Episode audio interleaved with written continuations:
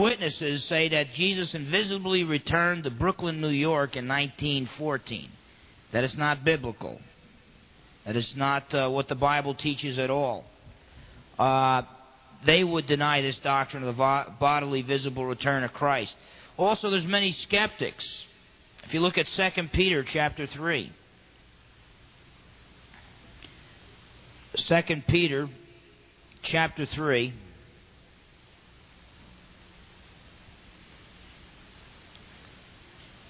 verses 3 to 10. This is a prediction that in the last days there's going to be people that are skeptical about the second coming of Christ. They're going to mock Christians. They're going to mock those who believe that Christ will return. It's nothing to be, uh, you know, it's not something that uh, that we should not expect. It comes with the turf. Second Peter chapter three verses three to ten. Know this first of all that in the last days mockers will come with their mocking following after their own lust, and saying, Where is the promise of his coming? For ever since the fathers fell asleep, all continues just as it was from the beginning of creation. For when they maintain this, it escapes their notice that by the word of God the heavens existed long ago, and the earth was formed out of water and by water, through which the world at that time was destroyed, being flooded with water. But the present heavens and earth by his word are being reserved for fire, kept for the day of judgment and destruction of ungodly men. But do not let this one fact escape your notice, beloved, that with the Lord one day is as a thousand years, and a thousand years as one day. The Lord is not slow about his promise, as some count slowness, but is patient toward you, not wishing for any to perish, but for all to come to repentance. But the day of the Lord will come like a thief, in which the heavens will pass away with a roar, and the elements will be destroyed with intense heat, and the earth and its works will be burnt up. And so the Bible teaches us that in the last days there's going to be skeptics.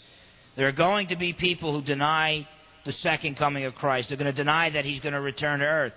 Uh, by the way, there's a lot of people who call themselves Christians. They may be Methodist, they may be Baptist, they may be whatever. And by the way, there's good, solid believers in each those churches that I mentioned, among the Presbyterians, among many different denominations. But there are people who call themselves Christians today and go to church on Sunday that deny that Jesus Christ will return. And so, uh, just because somebody calls themselves a Christian does not necessarily mean that they are, in fact, a Christian. All true believers agree that Jesus will return. Uh, I don't have it listed there on the uh, handouts, but turn to Acts chapter 1, verse 11. All true believers agree that Jesus will return and that his return will be bodily and visible. Jesus Christ, when he became a man, uh, that meant that he was going to be a man forever and ever. Now, he did not cease to be God but he added a human nature, and so he will always be fully God and fully man throughout all eternity. He has a body. He's sitting at the Father's right hand in heaven, and when he returns, he will bodily return to earth, and it will be a visible return. Look at Acts chapter 1, verse 11. This is when Jesus, he had just ascended to heaven, and then two angels uh, say this to the disciples in verse 11 of Acts chapter 1. And they also said, Men of Galilee, why do you stand looking into the sky? This Jesus who has been taken up from you into heaven will come in just the same way as you have watched him go into heaven. Okay? They watched him ascend into heaven. He went up bodily, and it was visible. And so when Jesus Christ returns, it's going to be bodily and visible. He'll return the same way that he left. Look at John chapter 14. John chapter 14. Things were getting tough here at this point. Uh, the Christ, it's the night that Christ is betrayed. He's going to be crucified very shortly. The apostles are going to be running for their lives. They're going to be afraid. Things are getting real tough, so persecution is going to begin for them. And so Christ wants to calm uh, their troubled souls. And he says this in John 14, verses 1 to 3 Let not your heart be troubled. Believe in God, believe also in me. In my Father's house are many dwelling places. If it were not so, I would have told you, for I go to prepare a place for you. And if I go and prepare a place for you, I will come again and receive you to myself, that where I am, there you may be also. And so Christ makes it very plain that yes, he was going to go away. He was going to be crucified, then he would rise from the dead, appear to his apostles over a period of 40 days, and then he would ascend into heaven. He would go away, but he was telling them that he would return. He was telling them that his first coming, he had much to do, much to accomplish, but there would still need to be a second coming, a return to the planet Earth. So Jesus Christ taught his believers that he would return for them. Look at 1 Thessalonians.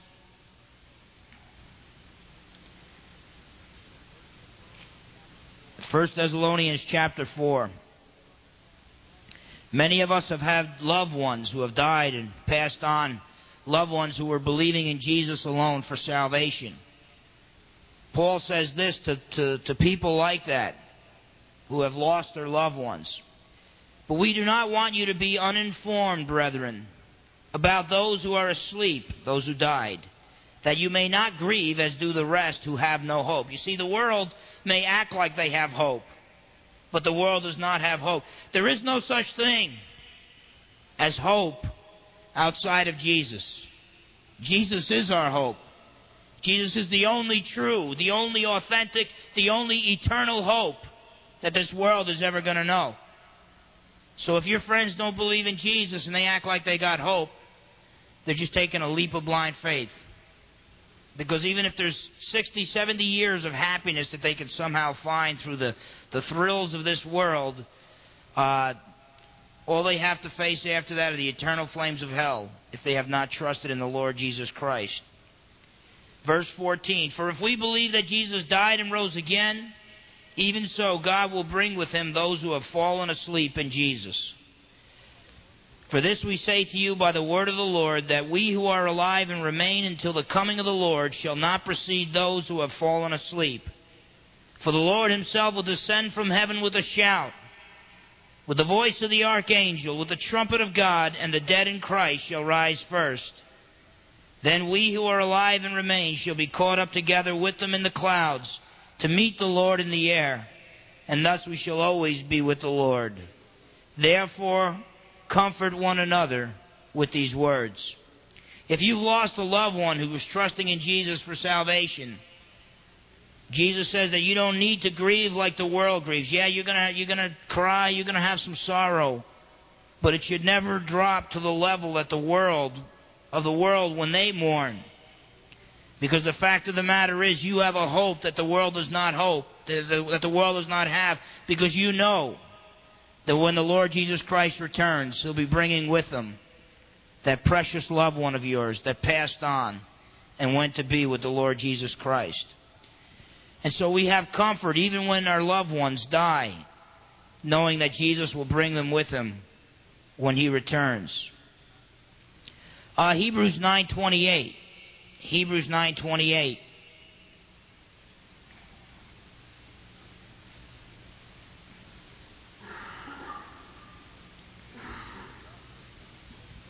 The author of Hebrews says this So Christ also, having been offered once to bear the sins of many, that's when he died on the cross for our sins, shall appear a second time for salvation without reference to sin to those who eagerly await him.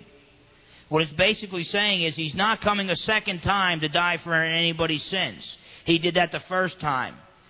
The second time he's coming uh, to redeem or to save the planet Earth, and he's coming to gather together those who are his children, those who already believe. Now, there are other passages, and we're going to look at some of them, which tell us that the Lord Jesus Christ, when he returns, he's not only coming to gather his believers, but he's also coming to judge and to punish those who have rejected him. Look at Revelation 1 7.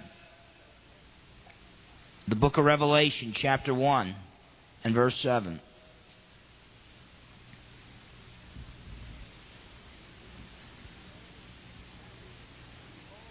And that reads Behold, he is coming with the clouds, and every eye will see him, even those who pierced him and all the tribes of the earth will mourn over him. Even so, amen. And so it says the Lord Jesus Christ, when he returns, he'll return amidst the clouds, and that every eye will see him. And so the, the return of Christ obviously will be a visible return. Look at Revelation 19, verses 11 to 16.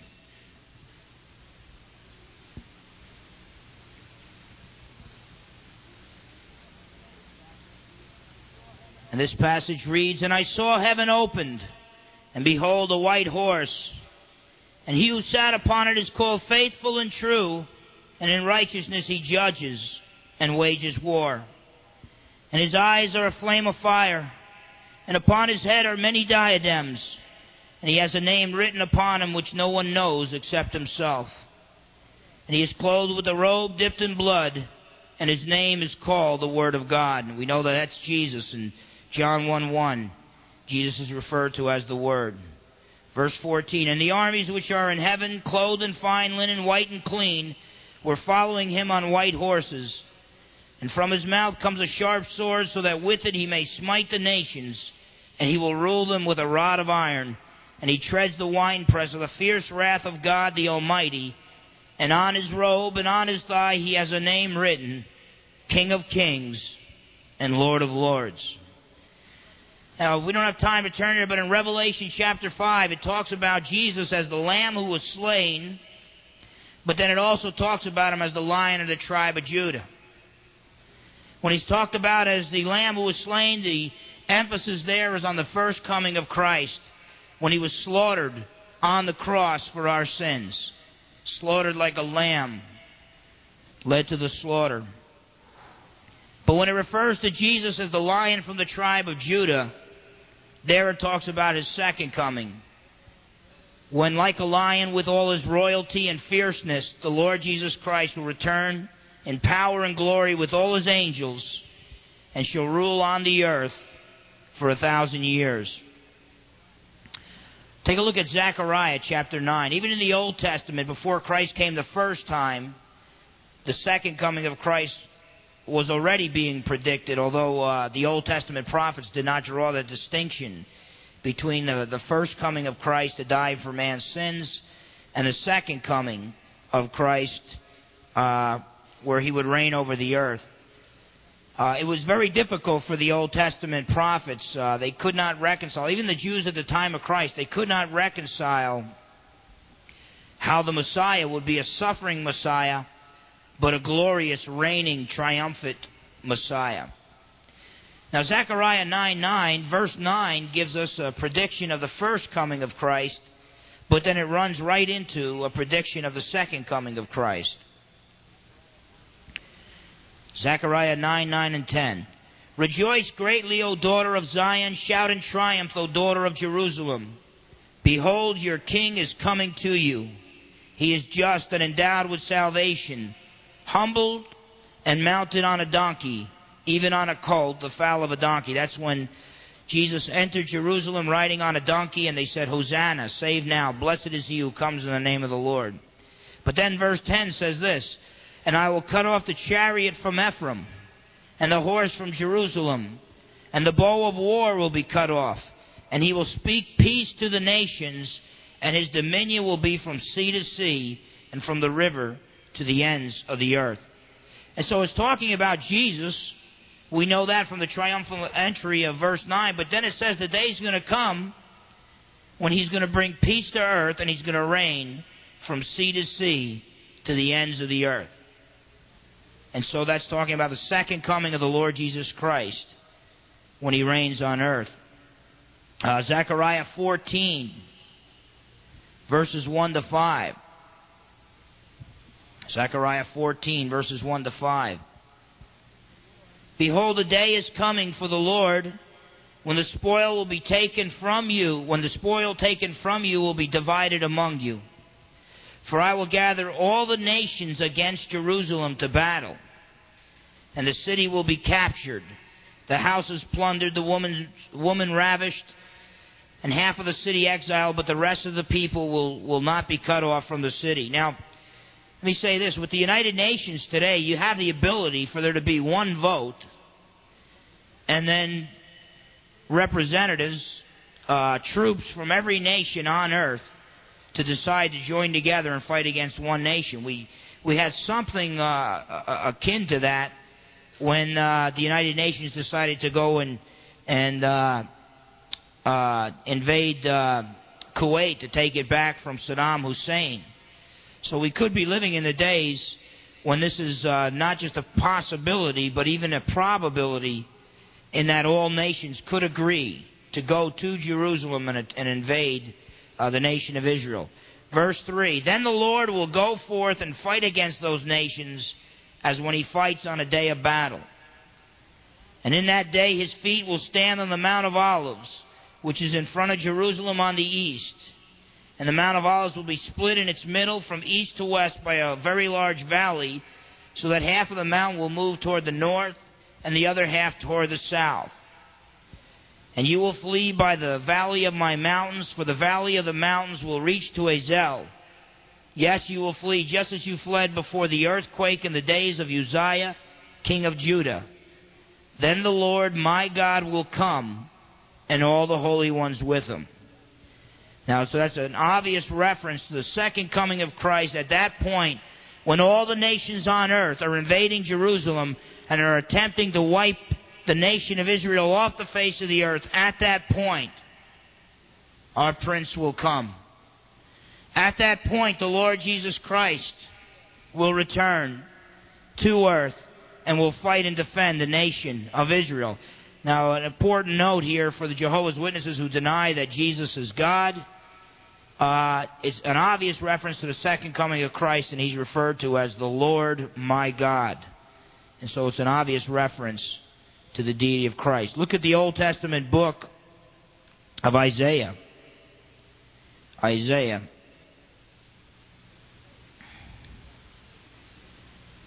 Chapter 66.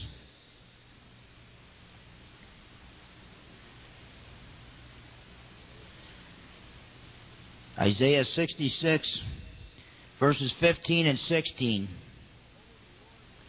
And that reads, For behold, the Lord will come in fire, and his chariots like the whirlwind, to render his anger with fury, and his rebuke with flames of fire.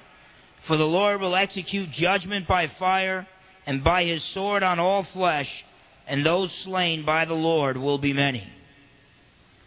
Now we got a lot of people that try try to turn our God and Savior Jesus Christ into a wimp, a no nuker who doesn't believe in a strong military defense and wouldn't hurt a fly. And the fact of the matter is, he doesn't sound anything like the Jesus who cleansed the temple and forcibly kicked out uh, those who were ripping people off on the temple grounds. It doesn't sound anything like the Lord Jesus Christ who's going to return when he returns. The first time he came to save and forgive. But the second time when he will come, he'll have given man ample time to repent. And those who do not trust in him for salvation, the Lord Jesus Christ is going to return to judge and punish those who have rejected him, as well as gathering those who are his own. Take a look at, uh, by the way, the only way to get peace in a world of sinful men is to basically the only way to get genuine world peace in a world of sinful men would be if a perfect king would come, and the Lord Jesus Christ is the only one who fits that uh, that criterion.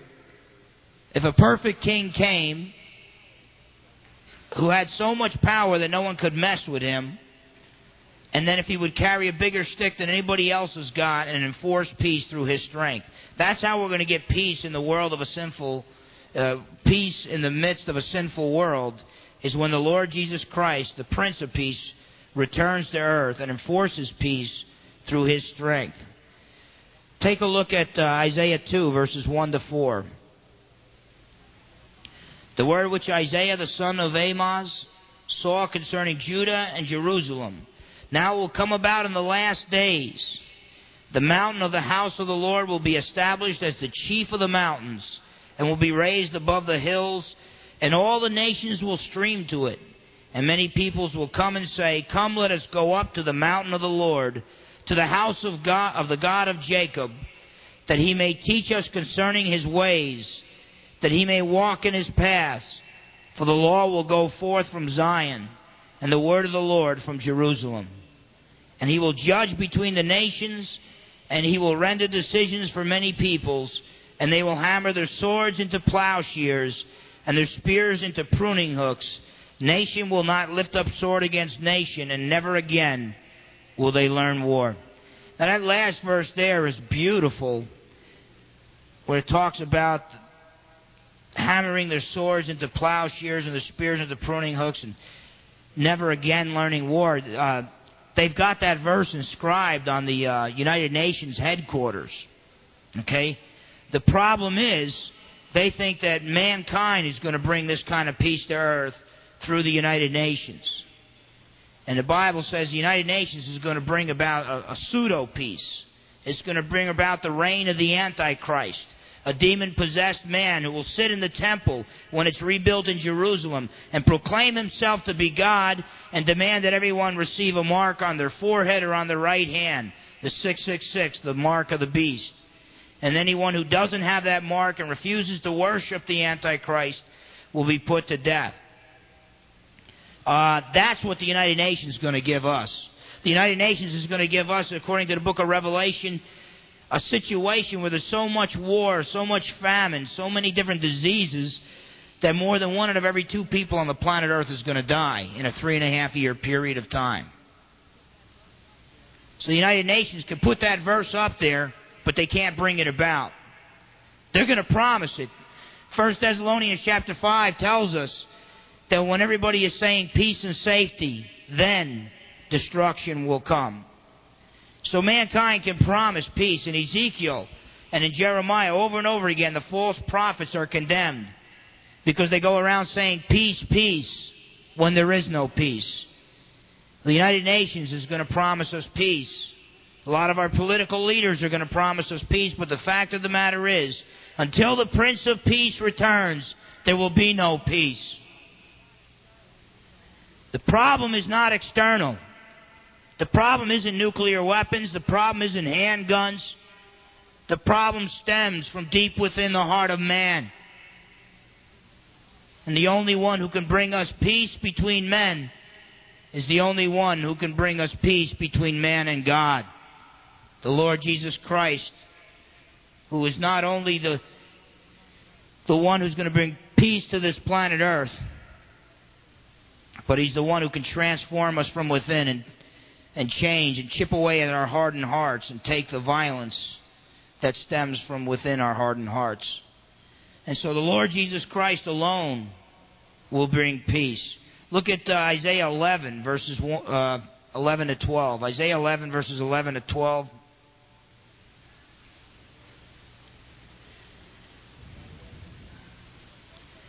By the way, in this passage, you know, it starts out in, in verse 6, it talks about and the wolf will dwell with the lamb, and the leopard will lie down with the kid, and the calf and the young lion and the fatling together, and a little boy will lead them. You know, just a beautiful situation. Well, that's because the Lord Jesus Christ has returned and He's removed the curse from the earth. But verses 11 and 12, I want you to give some thought to this. Then it will happen on that day that the Lord will again recover the second time with His hand the remnant of His people who will remain, his people, the nation of Israel, from Assyria, Egypt, Pathros, Cush, Elam, Shinar, Hamath, from the islands of the sea. And he will lift up a standard for the nations, and he will assemble the banished ones of Israel, and will gather the dispersed of Judah from the four corners of the earth. What is being said here is that the second time that the Jews are regathered back into their homeland, and uh, the, the, the first time, uh, basically 19, in 1948, 1947, that was the second time the Jews began to be regathered into their homeland. And they're still gathering right now. But Christ says when it happens that you see the second time the Jews are gathered from all the nations on earth back into their homeland and get ready. Because the second coming of Jesus Christ is near. And so I think we, above all, I read a book uh, by uh, a guy named DeHaan, uh, a Bible a Bible scholar back in the I think it was uh, well I, I was reading through this book and there were guys he was talking about guys who were arguing that Hitler's the Antichrist and Mussolini is the false prophet.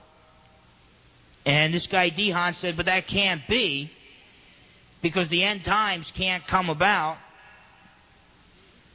until uh, Israel, the, the Jewish people, are back in the land of Israel until they have their nation again. Now I'm reading his book in the late 1980s and I'm thinking, what's this guy talking about? Israel's been a nation since, you know, 1947, 1948. Then I looked at the copyright of the book and he wrote that book like 1942 or 1943 on the, his commentary on the book of Daniel. And what this Bible scholar was saying was, hey, the end can't come until the Jews are back in the land of Israel. Now, when they're back in the land of Israel, you better get ready. Five years after he writes the book, the Jews are back in the land of Israel. 1967, they take full control of Jerusalem. And now, over and over again, it's always in the news the Arabs and the Jews sitting down for another peace treaty that isn't going to amount to anything. There are so many different Arab nations, like the uh, the uh, uh, like uh, the, the PLO, that that particular organi- organization, plus many other Arab nations, that their goal, and it's in writing, their goal is to wipe out and exterminate every Jew from the face of the earth. Uh, so they can talk peace and safety all they want. But the fact of the matter is, the day is going to come when there's going to be horrible, horrible war in the Middle East. And it's going to culminate to the point where finally, in the Battle of Armageddon, all nations are marching on the city of Jerusalem in an attempt to wipe the Jews off the face of the earth. But then, of course, as the scriptures tell us, there's going to be one Jew who's going to return, who's going to be a little bit too big to mess with. And he's going to stand up for his people, the people of Israel, the people who were led by King David, the people who were led by Moses, the people who came, the descendants of Abraham. And the Lord Jesus Christ is going to stand for his people. And his feet are going to touch the Mount of Olives. And the earth is going to quake. And then the kingdoms of this world will become the kingdom of our Lord and of His Christ. Now, let me say this. All true believers agree that Jesus Christ will bodily and visibly return to earth. But as is often the case, the Bible is a big book and at times it's complex. Sometimes I think we complicate it more than it needs to be complicated. But good men do disagree on certain issues. And we might have some people here who might disagree with me on some of the points that I'm going to mention, uh, uh mention in what follows. But the fact is, we do agree that Jesus Christ is going to return to earth. We do agree that He is our Savior, that salvation comes only through Him. And we need to rejoice on that and express our unity in Christ. But the two points that people, that believers disagree about is number one, the rapture of the church. When does the rapture occur? When does the rapture occur? The, the rapture is when Jesus comes and gathers believers from the earth. There's three different views. There's pre tribulationism, which is the view that before the tribulation starts, the seven year tribulation, Jesus secretly comes and in the clouds and snatches believers from the earth. So they just disappear off the earth. And then he his second coming comes 7 years later at the end of the tribulation. So Christians will not go through the tribulation. Uh, uh, Hal Lindsey holds to that view. Um, Bill, I, I, believe Billy Graham holds to that view as well. Many, many good, solid, godly Bible believing Christians hold to the pre tribulational rapture position. Uh, the mid tribulational view is basically uh, the view that halfway through that seven year period is when Jesus secretly comes back and snatches away uh, believers. And then in that second half of the tribulation, that really horrible part of the tribulation period, the last three and a half years, Christians are in heaven with the Lord, and then the Lord returns with them uh, at the end of the tribulation. Uh, but the position that I hold to, and again, I hope and I pray that I'm wrong. To be honest with you, I would I would really hope and pray that the pre-tribulational position is correct. And there are there are good, godly, scholarly men in all three of these camps. Okay. Uh, but if my understanding of the of the scriptures is correct, take take a look at Matthew 24. I don't want to turn this into a bully pulpit. I'm just going to give a couple passages on this. Matthew 24 and verse 3. This is the, the Olivet Discourse. Jesus is on the Mount of Olives where he's going to return someday, and he begins to teach about the end times. It's the, the chapter probably with more verses about the end times uh, in, in any of the Gospels, Matthew 24. But verse 3 it says, And he was sitting on the Mount of Olives and as he was sitting on the Mount of Olives, the disciples came to him privately, saying, Tell us, when will these things be, and what will be the sign of your coming and of the end of the age? Now, who asked Jesus this question? The answer is the disciples. Who were the disciples? They were those who believed in Jesus. In other words, they were part of the church. Even though the church wasn't started till Pentecost, these guys were the believers, they were the, the apostles, the founders of the church. Jesus is talking to the church. And look at what he says in the same passage, talking to his disciples, talking to the church in verses 29 to 31. But immediately after the tribulation of those days, the sun will be darkened, and the moon will not give its light, and the stars will fall from the sky, and the powers of the heavens will be shaken. Obviously, the end of the the end of the world as we know it has come, and everything is just going to self destruct if God doesn't intervene. But of course, verse 30, God intervenes. And then the sign of the Son of Man will appear in the sky. And then all the tribes of the earth will mourn, and they will see the Son of Man coming on the clouds of the sky with power and great glory. And he will send forth his angels with a great trumpet, and they will gather together his elect from the four winds, from one end of the sky to the other. It says Jesus is talking to believers, and it says right there that he's going to return after the tribulation, and he's going to gather his elect. He's going to gather uh, his believers. Uh, take a look at 1 Corinthians 15.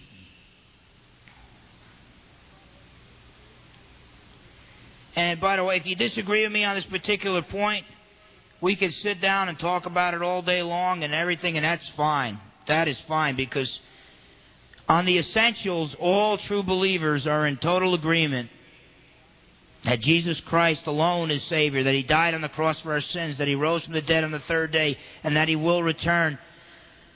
Uh, but even good men are going to disagree on some issues, and I, I hope nobody you know, ever feels that I'm putting them down or whatever. And I, I really, I hope the pre-trib rapture is right. You know, I've got a wife and a daughter, and uh, I'm not into this thing called persecution. 1 Corinthians uh, 15, verses 50 to 52. Paul's talking to believers, the Corinthian believers, and he says this Now I say this, brethren, that flesh and blood cannot inherit the kingdom of God, nor does the perishable inherit the imperishable. Behold, I tell you a mystery. We shall not all sleep, but we shall all be changed. In other words, not everybody's going to die. Some people are going to be alive when Jesus returns. But he says we shall all be changed. In a moment, in the twinkling of an eye, at the last trumpet. For the trumpet will sound, and the dead will be raised imperishable, and we shall all be changed. So when does Jesus Christ come for the church? He comes at the last trumpet. By the way, in all the scriptures, this passage and uh, Matthew 24, 29 to 31. That's the only two passages I've ever seen which talks about the rapture of the church but gives directly and very clearly a time frame. One says after the tribulation, and this one says at the last trumpet. Now, when you move to Revelation, look at Revelation 11:15. What you have throughout the tribulation period are seven trumpets. Okay? And then we find out that the seventh trumpet, the last of these seven trumpets, we find out that that's talking about the second coming of Christ. Look at this in, in, verse 15. And the seventh angel sounded, and there arose loud voices in heaven saying, The kingdom of the world has become the kingdom of our Lord and of his Christ, and he will reign forever and ever. Now, if Jesus comes for the church before the tribulation period, or even in the middle of the tribulation period, then it makes one wonder why God calls it the last trumpet. Because there would be, if you're a preacher, there would be seven trumpets that come after the last trumpet. That wouldn't seem to make much sense. Or if it was in the middle of the tribulation, maybe there'd be, you know, who knows, three or four trumpets coming after uh, the last trumpet. It does not make much sense. However, if the seventh trumpet is the last trumpet, then it makes lots of sense.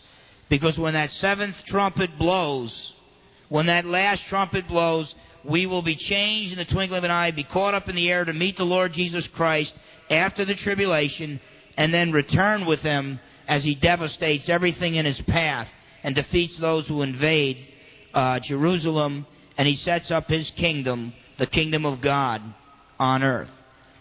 If we disagree on this, fine. You know, I'll pray for you, you pray for me, and hopefully the one who's wrong, God will, will give us the light to understand uh, His truth in a more clear fashion. Uh, lots of good believers disagree on that point. Now, the next point, lots of good believers do disagree as to whether or not the 1,000 year reign of Christ on earth is literal. But I will say this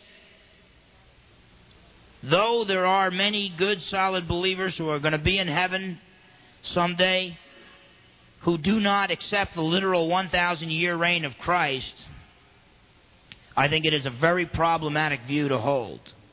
It is also a very dangerous view to hold at times for political reasons. Uh, uh, we really don't have too much time to get into. But basically, the, the two views that I do not hold one view is called amillennialism uh, the millennium just means the thousand years, okay? So amillennialism means no thousand years. Well, that's talking about is no literal reign of Christ on earth. Uh, these guys read all those passages that I read to you earlier as being merely symbolic. Jesus reigns from heaven and uh, will not uh, will not reign on earth. Now they, they do hold that he's going to return to earth to take the saints, but they really, it's real hard to really pin them down on what exactly they're talking about. But there's no literal reign on earth. Christ currently reigns over the earth from heaven. Now, I will say this Christ does currently reign over the universe from heaven, but he has chosen not to fully enforce some of his laws. The day will come when he will literally return to earth, and the kingdom of God as the Our Father, when you say the Our Father, thy kingdom come, thy will be done on earth as it is in heaven. The day is going to come when Jesus is going to physically bring the kingdom of God to earth, and is going to fully enforce God's rule upon this earth.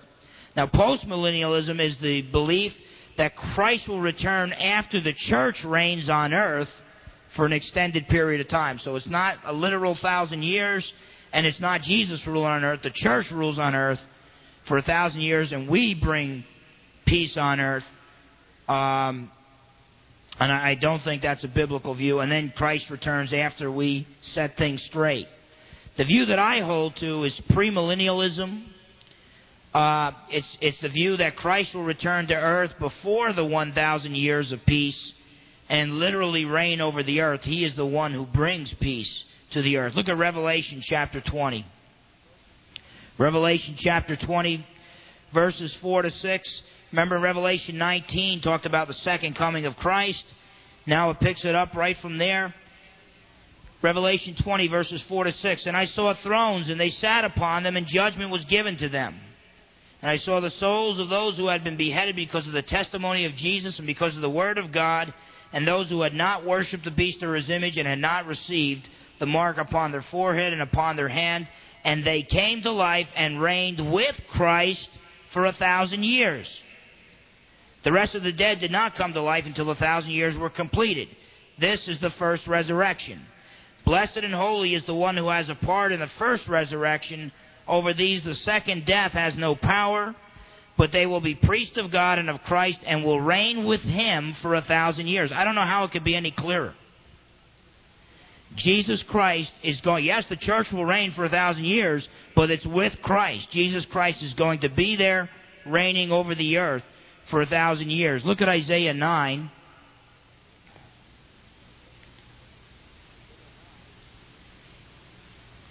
Isaiah 9, verses 6 and 7. For a child will be born to us, a son will be given to us, and the government will rest on his shoulders. And his name will be called Wonderful Counselor, Mighty God, Eternal Father, Prince of Peace. There will be no end to the increase of his government or of peace on the throne of David and over his kingdom to establish it and to uphold it with justice and righteousness from then on and forevermore, the zeal of the Lord of hosts will accomplish this. Jesus Christ will sit on the throne of David. The throne of David can only be one place. That's Jerusalem. And so the Lord Jesus Christ is going to rule over the earth from uh, Jerusalem. And then take a look at Zechariah 14. You really have to stretch a lot of these passages if you don't put Jesus on earth, ruling on earth uh, for a thousand years, you really got to look for hidden meanings and really stretch it out of its context to make it symbolic. I'll just give you one more passage on this and then we'll close. Then it will come about that any who are left of all the nations that went against Zechariah 14 verses 16 and 17. Then it will come about that any who are left of all the nations that went against Jerusalem will go up from year to year to worship the King the Lord of hosts, and to celebrate the Feast of Booths. And will be that whichever of the families of the earth does not go up to Jerusalem to worship the King, the Lord of hosts, that there will be no rain on them. Now, why do they need to go to Jerusalem to worship the King? Because the King is sitting enthroned in the Holy of Holies. And if you want to worship the King, you've got to go to Jerusalem once a year to see the King, to see the Lord Jesus Christ, who will literally reign over the earth for a thousand years. Uh, I want us to just close with one verse. Look at Romans 8:18. we'll close with this. Romans chapter 8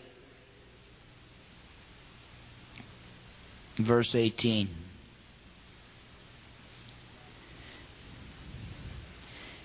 In fact, we're going to need to cover at least two verses here.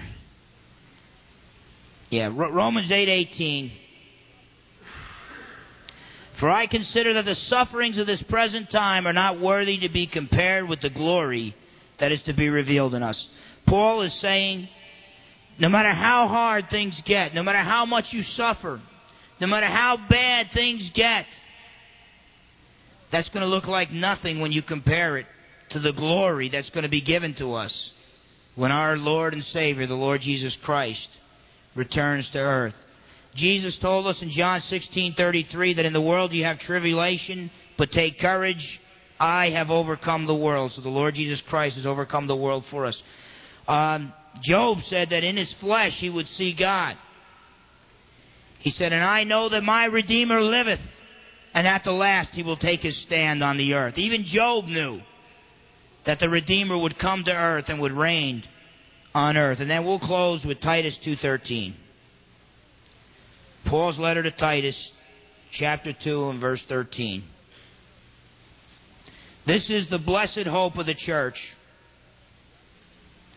Paul tells us that we should live a righteous and godly life in this present age. Then, verse 13, looking for the blessed hope and the appearing of the glory of our great God and Savior, Christ Jesus. If you're not sure if you're going to be able to pay the mortgage this month, don't despair. because there is a hope. If uh, if you're losing, if you lost your job and you don't know how your bills are going to be paid, don't despair. There's a hope. If your loved one died, and you feel like giving up. It's not time to despair. We have a hope, the blessed hope. Paul tells us no matter how bad things get, no matter how much we get dragged down by the trials of life and the sufferings of life, the fact remains there is the blessed hope of the church, the glorious appearing, the return, the second coming of Jesus Christ to the planet Earth. So no matter how bad things get morally, politically, uh, economically, no matter how bad things get, the church will always have its hope. The Lord Jesus Christ, for we know, like that Walt Disney song, someday our Prince will come. We know that in the midst of trials, we need not despair because the day is going to come when we're going to see Jesus and we're going to see Him face to face. The day is going to come where there'll be no more pain, no more sorrow, and we'll be able to walk down the streets of Jerusalem and into the temple and into the Holy of Holies where the Jewish high priest would only go once a year. And instead of looking upon the Ark of the Covenant, we'll look upon the throne. And upon that throne will sit our God and Savior. The Lamb who was slain, the Lion of the tribe of Judah, the God of Abraham, the God of Isaac, and the God of Jacob. We'll see the holes in his hands and the holes in his feet and the pierced side that was brought about because of the love that drove him to the cross of Calvary.